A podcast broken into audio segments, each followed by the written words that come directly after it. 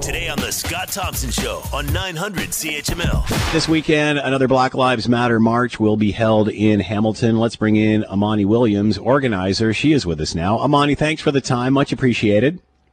Thanks for having me again. So, first of all, give us the details and the logistics of this event. Okay, so it is tomorrow.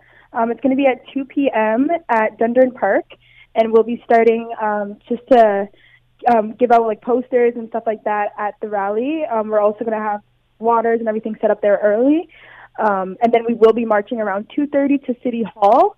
And then at City Hall, we'll be pretty much doing exactly what we did last time, but of course, um, different type of speeches, different songs, different poems, and everything like that. So it's going to be pretty amazing.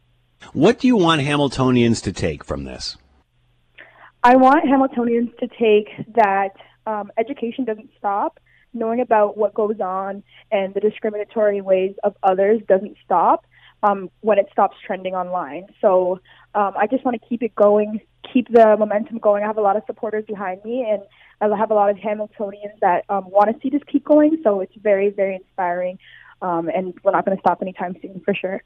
We've been talking a lot. I don't know how, you, how much you followed the Bubba Wallace case. I'm a I'm a I'm a motorhead, so anything racing always gets my attention. But I've been following this case quite closely about the noose in the garage in Alabama and um, uh, I, have talked a lot about it, and I'm uh, I'm incredibly disappointed about some of the email that I have received, and people trying to justify this. And for those that don't know the story, um, uh, last week in Talladega, Alabama, uh, Bubba Wallace's car uh, in the garage, and the rope that's used to pull down the garage is fashioned in uh, in the shape of a noose and uh, everybody investigated, and what they realized was that the noose had been there a year before, so therefore no hate crime. And then it was as if after this massive reaction to support Bubba Wallace, now all of a sudden, well, it wasn't a hate crime, and everybody, and, and some almost felt vindicated. It's not a hate crime. Yeah. It's not a hate crime. And my reaction was, there is still a noose hanging in a garage in Alabama in a professional sports uh, facility. How is this okay? Uh, how do you explain, and maybe it's best for me too, because I'm the white guy here, but how do you explain the email I'm getting and people trying to justify this? Um, I just feel like for a lot of people, it's easier to like deny racism and deny like something so blatant. Like even today, um, in like what's going on, there's like multiple hangings hangings of black people, and each and every one they're yeah. trying to say is a suicide. They're not even trying to investigate to see, you know, maybe it was a hate crime. Maybe somebody did lynch these people. Hello, we're in the middle of a revolution. It's not, you know, something completely uncommon.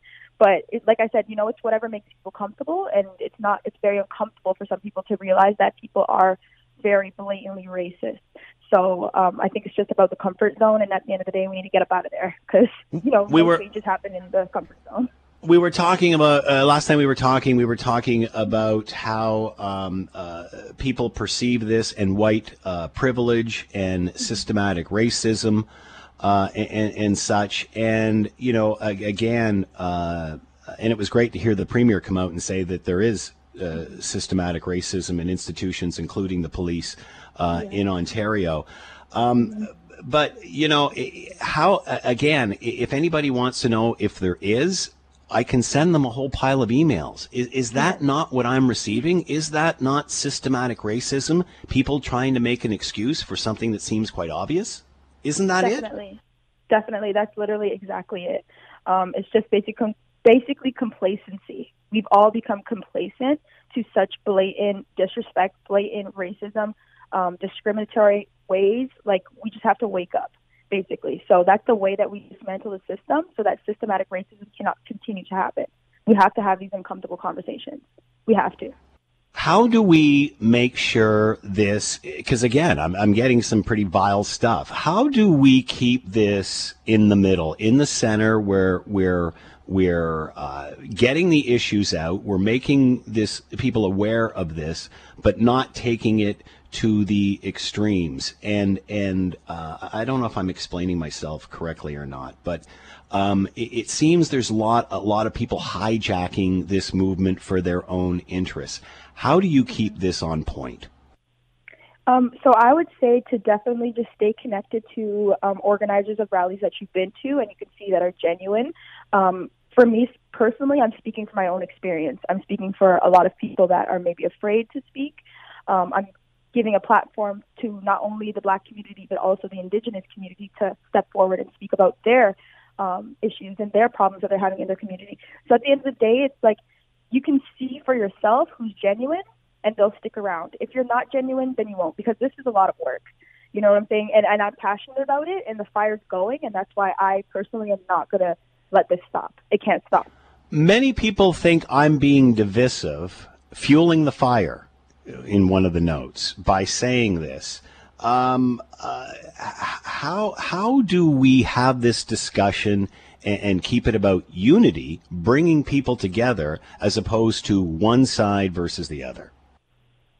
So for me, I see it more as racists versus those who are not racist, right? So that's a good point. see it that way, then it's like it's not a black and white issue. It's are you racist or are you not? Like like we said last time, you can be silently anti-racist, but that is violent because it's not helping out my community when you're just standing there. If Tom or John or whoever is speaking, you know, in a way that they shouldn't be speaking, you have to call them out. You have to ha- be uncomfortable. If you're uncomfortable, that's when changes are happening. So we have to be uncomfortable. You're listening to the Scott Thompson Show podcast on 900 CHML. Um, some may point to the militant side of Black Lives Matter. What do you say to that? I say this. Um, you can't really talk about one sector of a whole movement and, and then call them radical or call them militant, right? If we're gonna be if we if we did that to the police, um, I'm not even gonna go there. But I'm just saying, you know what I'm saying? When, when we talk about the police, you guys don't want to talk about them generally. You want to say, oh, stick with just that one police. So let's let's do the same for every other movement. At the end of the day, the message is clear. We want you guys to stop killing us. We want to be seen as equal. We are tired of being oppressed. And if you can't see that message, then that just shows that you're part of the problem. And, you know, uh, people, and we've talked a lot about systemic racism, not to, to get on this again, but, uh, you know, within not only within the police service, but within society and within all mm-hmm. institutions. And, you know, the excuse comes out, well, there's bad apples and everything, of course, which there is. There's the instigator, mm-hmm. right? But then there's the mm-hmm. other people that kind of stand around and don't do anything when something happens.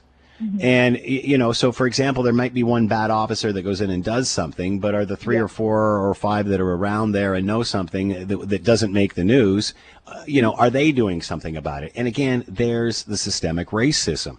Um, exactly.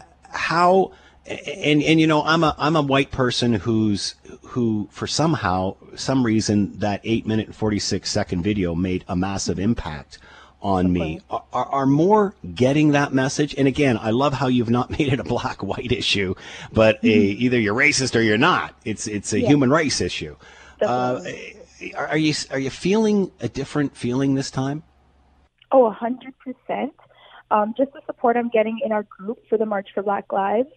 Um, just anybody that just reaches out to us through Instagram. Um, it's a lot of people that aren't black. You know what I'm saying? Like it's a lot of non-black people that are saying, "Hey, I'm done being silent. Um, I was always by you, but you know, my sympathy. I've noticed that that's not enough, so I'm going to use my privilege and my voice to make sure that you guys have a platform that people listen to." And I'm I feel empowered by that. I'm happy. I'm over happy um, that people are finally opening their eyes. That hey, your voice. We were all born with one. We need to start using it. All right, let's talk about the the rally again. And and are you concerned that it does become the cause is lost and it becomes a screaming match? I mean, I know the last few have been pretty good that way. Your thoughts? Um, I'm not worried. Um, March for Black Lives it was made very organically, so I I don't have any interest in you know censoring what anyone has to say. At the end of the day, the Black experience is a very complex one and that's why I include as many voices as possible um, to speak on their personal experiences. If it makes you uncomfortable, like I said, that's amazing because that means changes are being made. Um, we're not we're not going to water down what we've been through. So, and I know a lot of people learn from that. So it, it just has to stay genuine that way.